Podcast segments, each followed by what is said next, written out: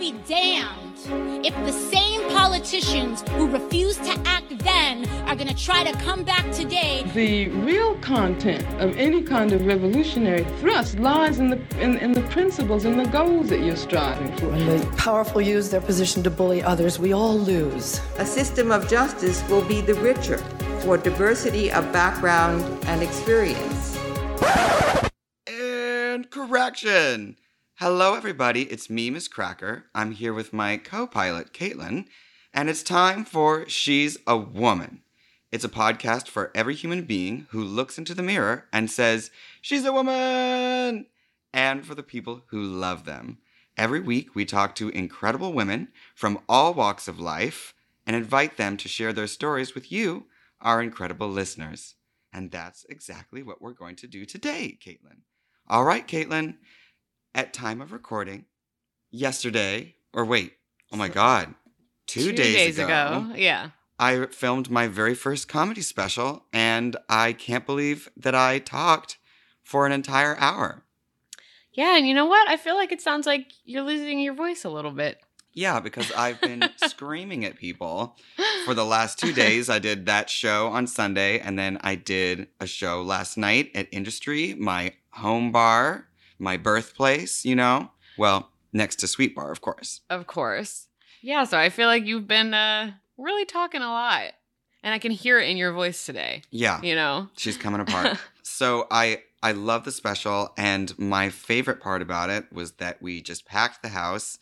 We had Cracker fans from all over coming to hang out and listen to me yap about my trashy lifestyle. Yeah. And uh, it just made me feel so good to see so many familiar faces in the audience. It felt very exciting. It felt mer- very major, you know, like watching you on the on the stage and cameras swerving around the room and Right? everyone clap clapping. I almost said clapping. Clapping. Clapping and laughing. clapping and laughing very loudly and very into it. And of course, I've heard the the special a million times at this point as you Right. rehearse it to me. So Yeah. it, it felt nice to hear and see other people reacting to it. Yeah. You know, I was like, she deserves that instead of just me you know, sitting in a room having heard it 50 plus times, you know. Though you know what? Well, first of all, the the applause from the audience really helped fuel me because Yeah. it's it's amazing. But you always did a good job of applauding at the key points when we were rehearsing I together. I listened. I listened. I was like, oh, she needs a, a fake audience applause here, you know? Mm-hmm. So, who knows what's going to happen with this special? Hopefully, one day, all of you listeners will be able to stream it somewhere. That's our hope. That's our hope. But until then, I have made this major accomplishment and I got to do this show for an audience and and have like this life-changing moment appear in front of them. So I Yeah. am so happy. Yeah. Anyway, enough about that. I want to dive right into our serious, groundbreaking interview. And I love our interview for today. We've been wanting to do something like this for a while. Mm-hmm. But first, I have a little treat for you. Every week, we do a little segment called Here's the Good News, where we share positive stories torn from the headlines. The idea is that they will bring you, our listeners, a little hope during these difficult times. And this week, our news is all about being able to give. Okay, this is one of the things that always used to trouble me when I was a young Good Samaritan. When I was young, I always wanted to donate blood. Even though I was afraid of needles, I felt like it was a really important thing to do. But I was discouraged from doing so because I was an MSM, a man who has sex with men. You see, before 2006, queer men in the United States were banned from donating blood for life. There was such a powerful stigma against queer men and such strong stereotypes about HIV/AIDS that our blood was looked at as like poisonous. And that made a lot of us feel a bit like pariahs. It was very surreal to have that kind of language and those kind of assumptions leveled at you. Things have changed a little bit, but even now there are rules specifically written to deter men who have sex with men from donating in the US. But things are different elsewhere. According to iNews, the ban on sexually active gay and bisexual men being allowed to donate blood has been partially lifted in England, Scotland, and Wales. New rules that come into effect from Monday, World Blood Donor Day, do not screen out donors if they are a man who has sex with another man, NHS Blood and Transplant said. Instead, everyone who attends to give blood, regardless of gender, will be asked if they have had sex, and, if so, about recent sexual activity. Under the original rules instated at the height of the HIV AIDS crisis, men who have sex with men were banned from donating blood for life. So, this means that people will be assessed based on their actual lives and health, not on random assumptions. And I think this is so wonderful.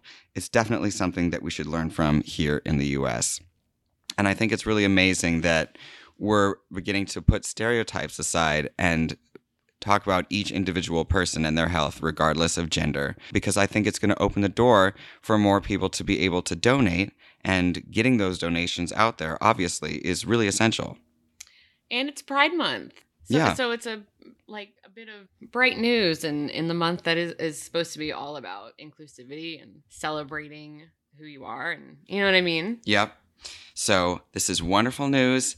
And again, I hope that we learn to change the language around our policies, at least in the US. Just adds to our reasons for loving Oh, the UK and Scotland and Wales. And Yes. you know, me and you will find any reason to be like, oh, that's that's the best place ever. You know, we'll find any excuse to tell people what a great country. You know. Again, uh, Caitlin and I are both unmarried. So if you live in England, Scotland, or Wales, if you live in the United Kingdom, just uh, we're going to be on tour soon. We will. We are up for some speed dating, and uh, we'll Yeah, yeah, yeah. we'll let you know what happens. And anyway, enough about that. Let's take a break. Okay, we're back. Now, before we continue, let me say this. If you enjoy your time with us today, make sure to subscribe, rate, and review the podcast. We love reviews. In fact, we love them so much, we're going to read some of our favorite reviews at the end of the show. But now let's get into our interview. I'm so excited to do this interview today, not only because we're talking to my close friend, Monir Fatemi, but because we've been wanting to do an episode like this for a long time and we just didn't know how. We know that so many of our listeners are full time mothers and that they are truly inspirations to the people around them and to the world. So we wanted to represent all of them on the show. And now we have a chance to begin to do that a little bit. Me and you love moms. We love them. I feel like uh, sometimes I relate to mom problems more than I do my peers, which is I'm not a mom, so I don't know why, but I just we love moms. Yeah, we, love, them. moms. And I think that's because you are like a part time uh, caretaker to me, full-time caretaker to me. It's so true. It's true. And I used to work with kids, and so maybe I just maybe it's just in me. Yeah. You know what I mean? So, we're going to talk about the life of a full time mom today, and I can't wait to dive in. Everybody, our guest today is Monir Fatemi. She is so many things. She's an educator, she's an entrepreneur, and she's been a friend of mine for over 15 years. But above all, she is a full time mother. Before COVID, Monir was working full time as a teacher in Washington State.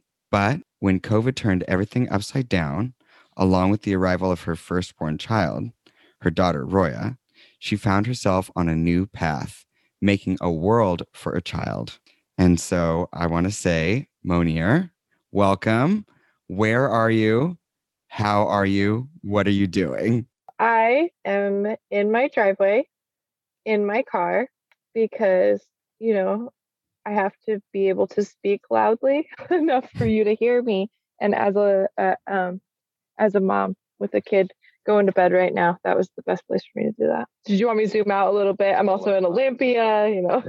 yeah, yeah, you're in Olympia, which is our college town. Yeah, absolutely. Now, I went through COVID with you and watched how it changed your life.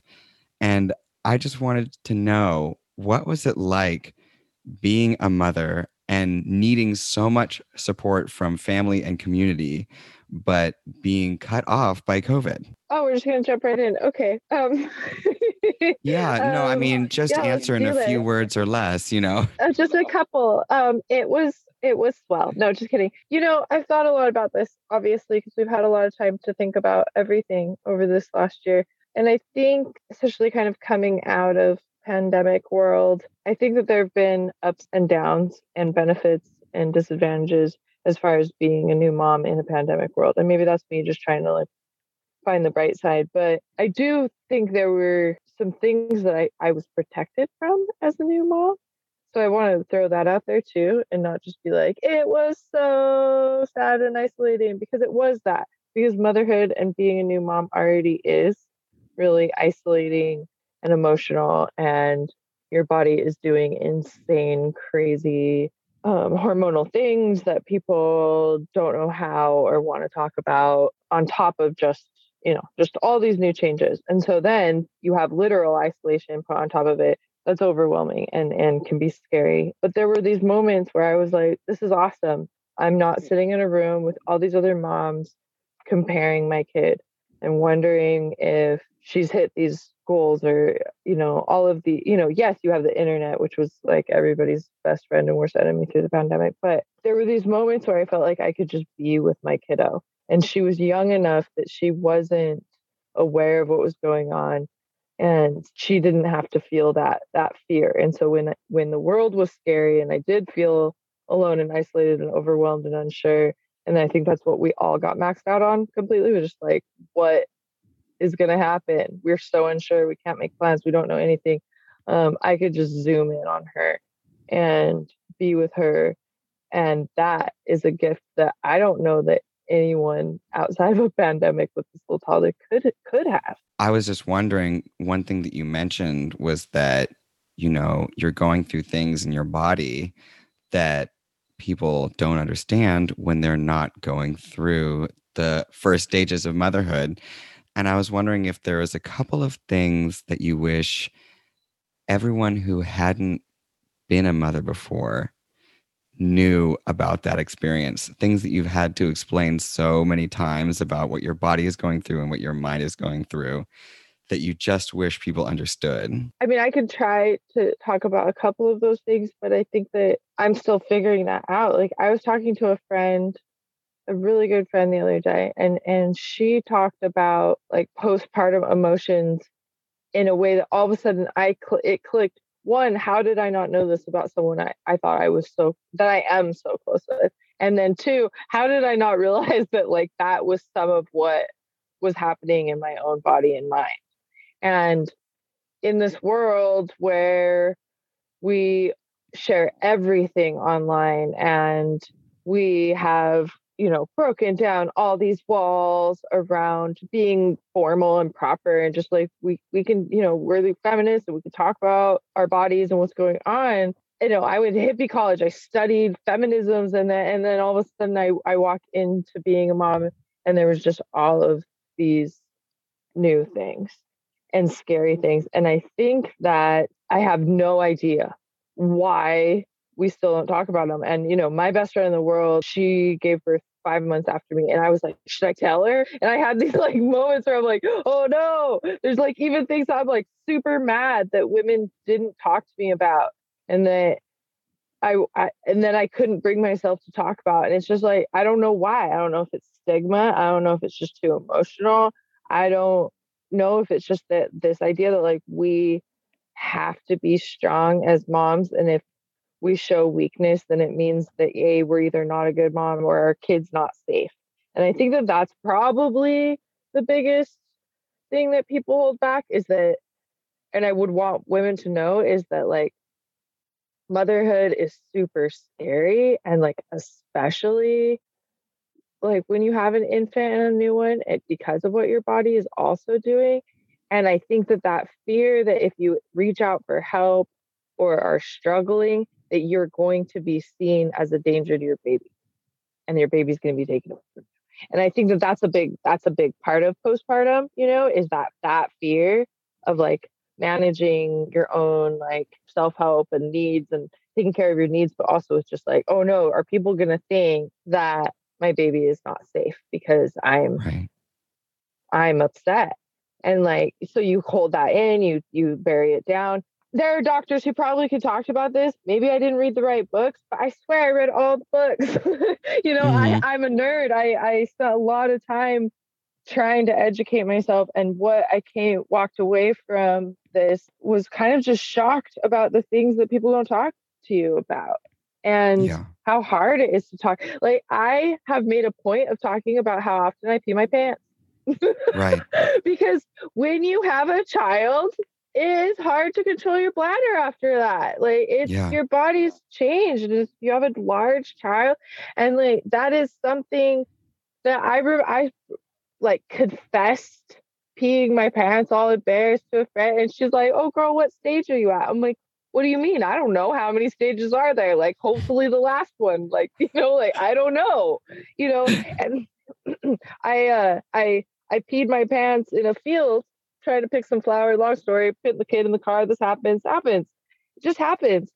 And I got pulled over that day. Of course, if you're a parent, you probably know, but why is it a secret? I'm pretty Right. sure like it's I grew up in in Salt Lake City where there are large families and women hauling around big or men too, just families, big groups of families. But I'm sorry, if I knew what having a kid did to your bladder, anytime from now on, anytime I see a mom, if they look urgent, they can go. You could cut in line, go ahead. Like they probably have to pee, let through.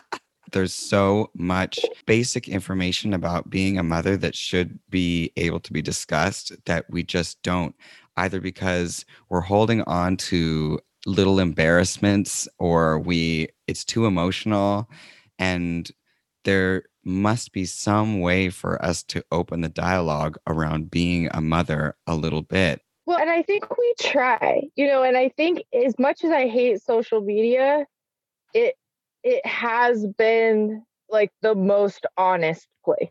Like I got for information in a lot of ways. Like I got all the books. Like I got the super scientific you're having a baby book. I got the hippie mama, earth mama, I love you, granola mama book. And I got the like schedule your delivery, like you have to get to work right. You know, like the I just got I got all the books. Okay. I got Right. all the books.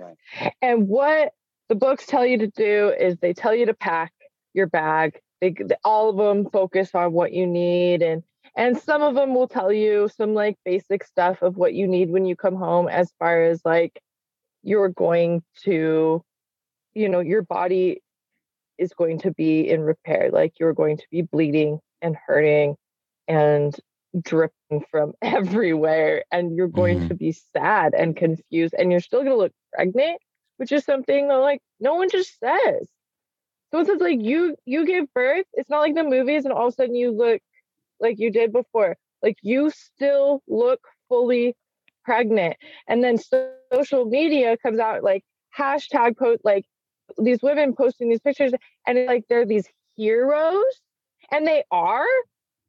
Like that's what i mean about social media being this like honest place is that women are like here like what all of those different books all nine books that you bought didn't say or didn't show you is that this is what our bodies look like we've known this forever. This is like this is the only information everyone should have because Right. we've you know what i mean? Like we've we've had access to this but like this is what birth looks like you know? And still it's like shamed put away you know Meghan Markle tied up in her cute little white dress and put on display with the baby 3 hours later. Like that is you know there's all these jokes coming out after that of these memes of not being able to be Meghan Markle and everyone's in there they're they give you these special mesh underwear. And there's like hashtags around the mesh underwear. And it's like hilarious that that's how the only way that we've been able to communicate about the uncomfortable things about leaking about you know and yes there's you see in the media new shows about motherhood and things like that but who is watching that moms So everyone else is hella grossed out. Right. that's gross. It's gross to talk about this. It is gross to talk about boobs unless it's in like they're in a swimsuit.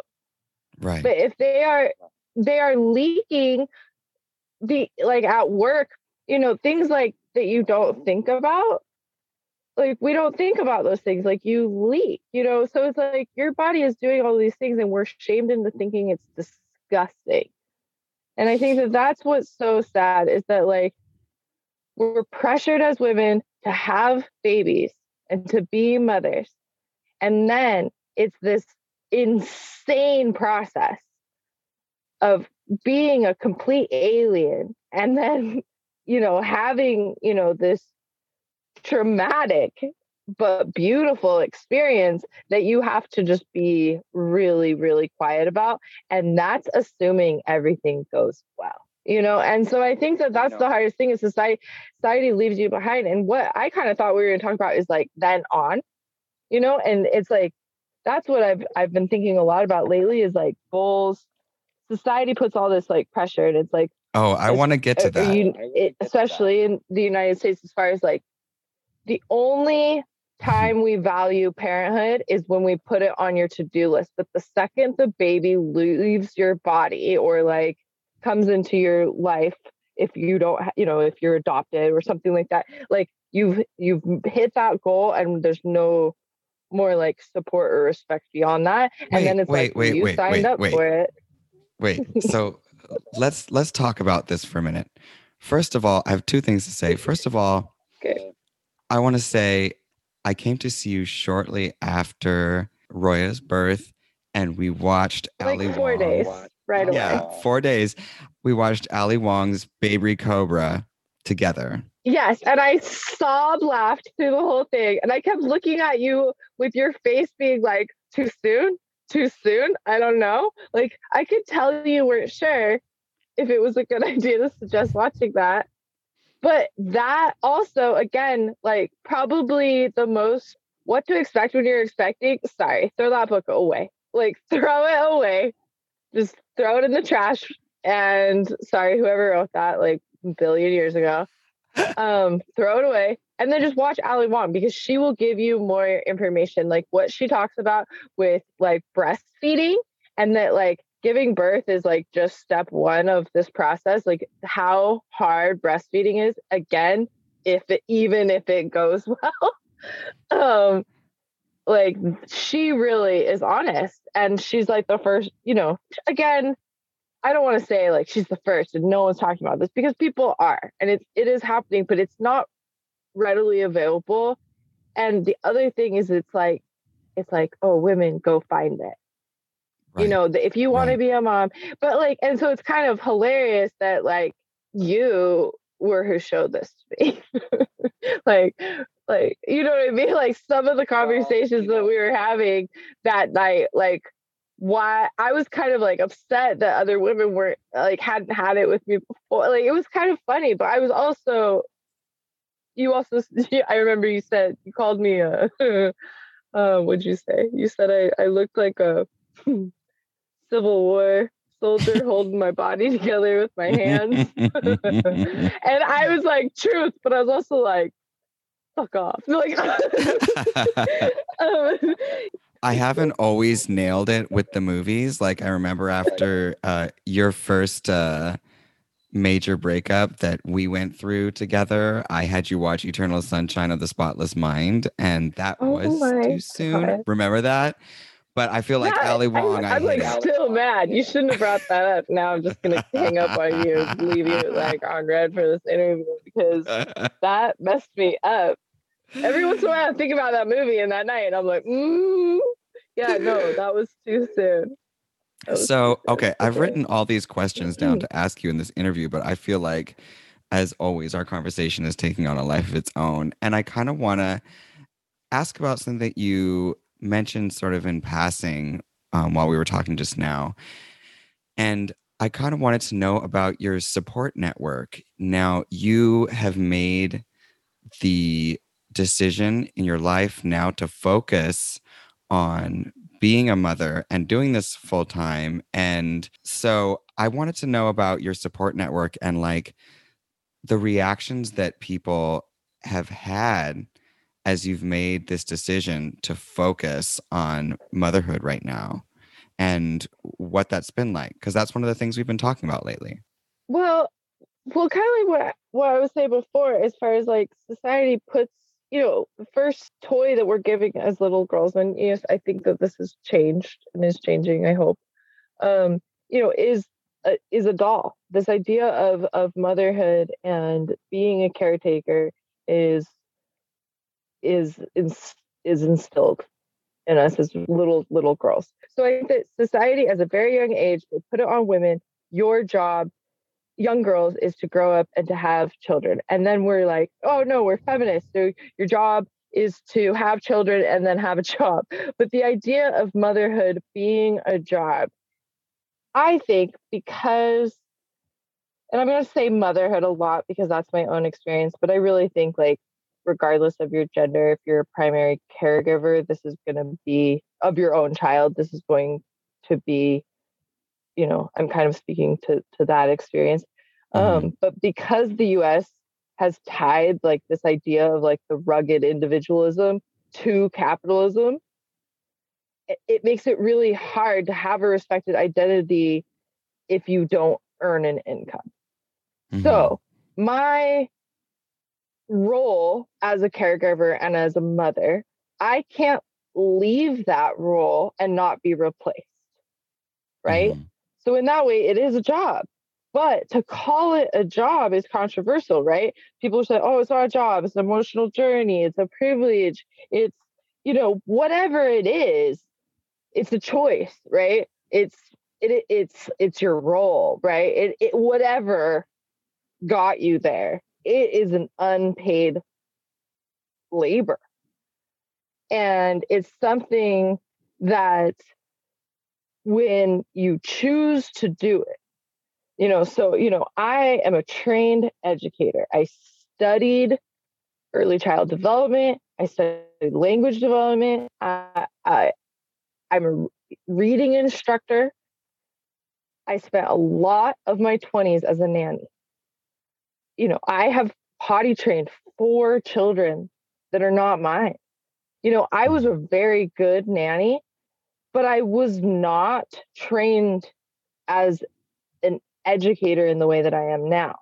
So for me to have done all that work and to not uh, use it and apply it to my own child like doesn't feel like the feminism that I fought for, right? Like right and so many people around me are like, of course, like, of course, it is your choice to stay home with your child, and I support that, and you're awesome. But, right, what ends up happening, unlike in other jobs, I feel like, is that when you do express maybe something about your job that it, you're struggling with, the way that people respond people who are very supportive, people who are mom, people uh, uh, like even how I respond to myself, how I find myself problem solving for my own problems is wrapped back to this idea of like, because I don't earn an income, I have like no identity. And if I claim this identity of I'm a mom, like, what, you know, who are you? You know, what are you? Oh, I'm just a mom. I'm just oh I stay home with my kids right? Like like this idea that it's either simple right? I'm not yeah. smart you know like oh it's just simple. I just want to stay home and be a mom. It's old fashioned at best it's like granola you mm. know? Like I just want to be like earth mama. But like what I have not heard from people is like this is this intellectual pursuit of motherhood where you are applying like all of these things that you learned. You learned as a nanny, you learned in as an undergrad, you learned in grad school, you learned at, when you were in the field as an educator. What's hard is that I find people who are trying to be supportive where you know so i'm like sitting with friends right and someone's like oh what do you do and i'm like i i i'm a I stay home with my child, which see me mumbling over. I can. I'm a stay at home. I, I don't know. I'm a Bob. I don't know. I, I'm I'm a nanny. If I say I'm a nanny, people are like legit. I'm like I'm a mom. People are like, when are you going back to work? Or like, oh, like you must have nothing interesting to say because you're going to talk about poopy diapers and dumb stuff. They're not like, oh, like how are you helping your child acquire like no one wants to have an intellectual conversation about it because they don't see it that way and and it's awkward. And i think that that's where i'm finding all of this frustration is like it's awkward to be a mom. It's awkward because your body's a mess your mind's a mess and when you're like hey being a mom is isolating people are like do you know what you should do? You should get another job. And you're like what? Right. like if if if someone was like hey i really hate my job because my coworkers like don't talk to me people are like like the most extreme thing is to tell them like you should just quit and get a new job right? Usually you're like well like have you tried this or maybe this or like this? People don't want to have that with like they're like oh well you should probably volunteer for my organization.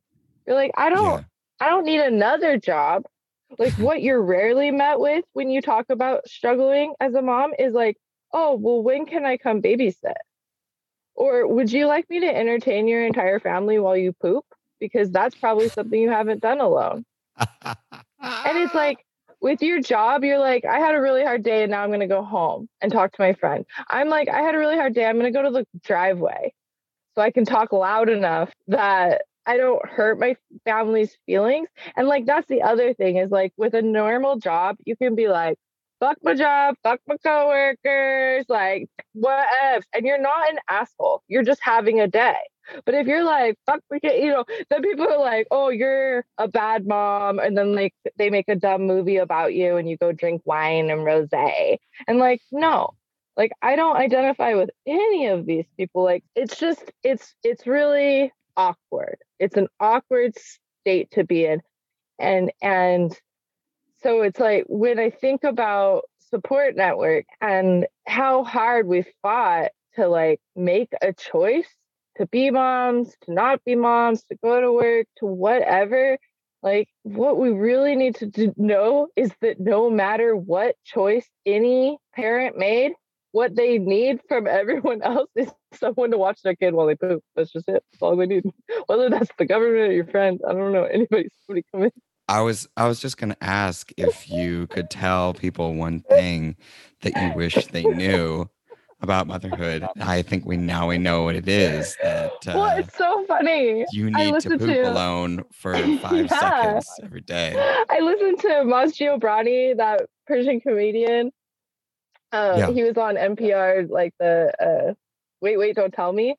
And it was just some random episode, but they started talking about like how men take forever to poop and women take like, you know, whatever. It was like this whole hilarious conversation. And it's it's funny because I think, I mean, I don't want to make some general, I don't want to make generalizations about genders and pooping and parent roles and you know but all i can speak to my own thing is that when i go in to poop and i have some kid i have my kid and my family like i feel like i should hurry because like they're waiting for me i Right. don't see it as a break and i think that regardless of gender if you take a long time good for you but I feel like that is a privilege. And it's like if you have a job, whether it's motherhood or drag, I've we've talked about this with you. One of the things I worry about with you and drag is like access to like being able to go to the bathroom when you need Yeah. to. Yeah, I always say that if I wrote a book, it would be called "I Can't Pee Till Tomorrow."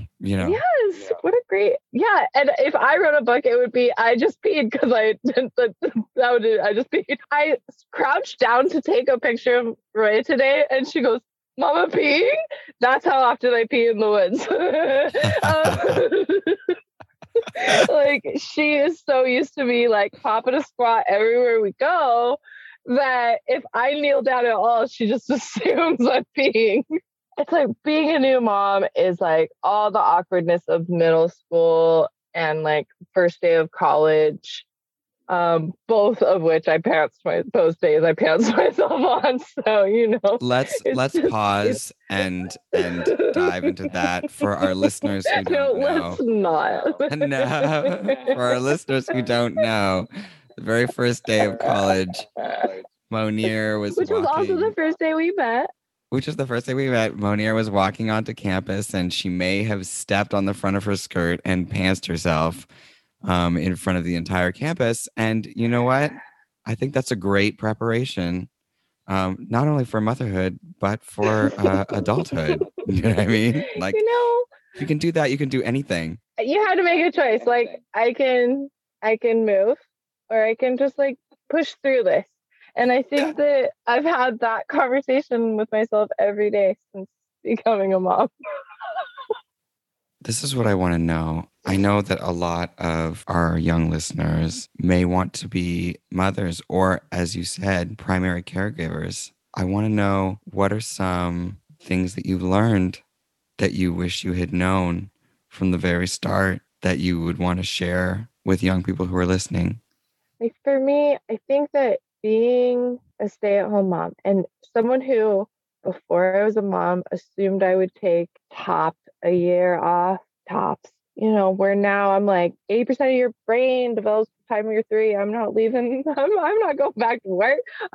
you know, now I have a different feeling about it. Like how I saw myself approaching motherhood was different. So I think one, knowing that like you are allowed to change your mind and your plan because you're you're going to go through something so profound whether you birth that child or just however you become a parent like it is so profound that it is going to change you and what you thought was going to be that your way or your reaction like you know um oh i forget her name she's this hilarious comedian but she talks about she's like yeah my husband and i talked about how we were going to raise children before we had them like over wine like having cocktails like whoa, whoa do it like this but like when you have kids you're like no i'm a helicopter parent like i'm scared i'm worried about them like everything changes so like giving yourself permission to make a new plan and perhaps like letting your plan change.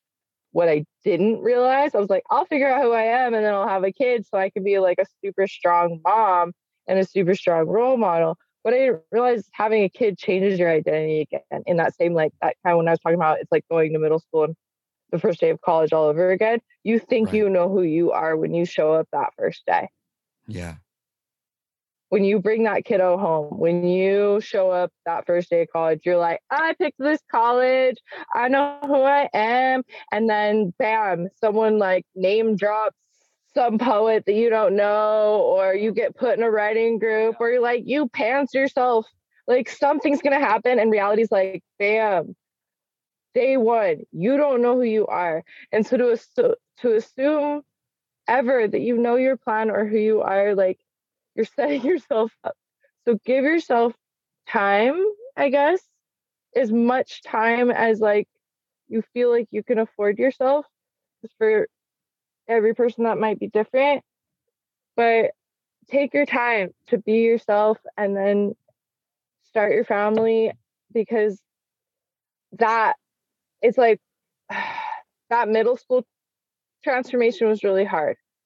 And then the high the college one was like a little less hard because you had done it you know? And so it's like if you just give yourself a little time to figure out who you want to be and like the kind of human you want to be then i think you're going to have a better time with parenthood in general because society is not going to all of a sudden turn around and give you the support and love that it has not given you especially i'm sorry but if you are a poor person of color and you already know that but like society's not to be like oh shit like we've totally let you down we figured it out it's 2021 like no it's still we're still growing and we're still changing and we still have to fight every day for this for this and so the stronger you feel like the stronger parent you're going to be but just like know that it's like the messiest it's messier than middle school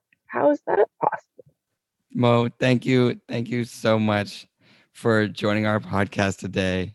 I love you so much. And uh, oh so so much all right, Caitlin, I think that was a wonderful interview. I know it. It's a it's a cliche, but um, what's the cliche that like they say being a mom is the hardest job in the world, and but Oh. I think it's a cliche for a reason Yeah. because you know moms really do it all. They do. and um, it's also really nice to be able to talk about something like this with a close friend because I think Yeah. so many of these issues are sensitive and it's nice for you to be able to have some trust in the conversation. So, Yeah, and we hope we hope um, the moms out there liked it because we know that Miz Cracker has a lot of mom fans. yep, absolutely. and I'm a fan of moms. So, anyway, enough about that. Let's take a little break. Okay, first of all, I want to say this again. If you liked your time with us today, make sure to subscribe, rate, and review the podcast. We love reviews. In fact, we love them so much, we're going to read some of our favorite reviews right here at the end of the show. So write in with your reviews, and we can't wait to read them, and we can't wait to share them. But now, Caitlin, it's time for one of my favorite parts of the podcast. It's time for the credits. This podcast was produced by Caitlin Greta, and then I did it. The cast includes me and also Caitlin, and it is distributed by the amazing Studio 71, who is eagerly waiting for this episode edit as we speak. So, thank you for joining us today. Make sure to tune in next Monday for another exciting episode. And remember, if you ever feel down, all you have to do is look into the mirror and say, She's a woman! And I'll be with you. Caitlin, this has been a wild week. It's been a wild week. We are very busy this Pride Month. Oh my so God. this is going to be coming out this month during Pride Month. So just know, everyone, that you're the drag queens out there are working really hard this month. They are working on this month, especially us. yes. Oh,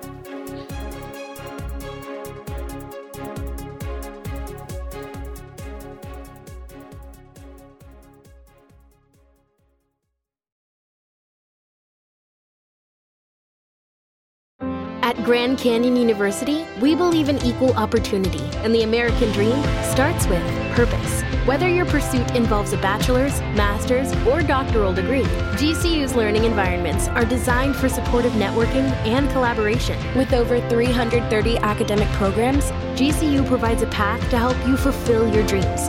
The pursuit to serve others is yours. Find your purpose at GCU. Private, Christian, affordable. Visit gcu.edu.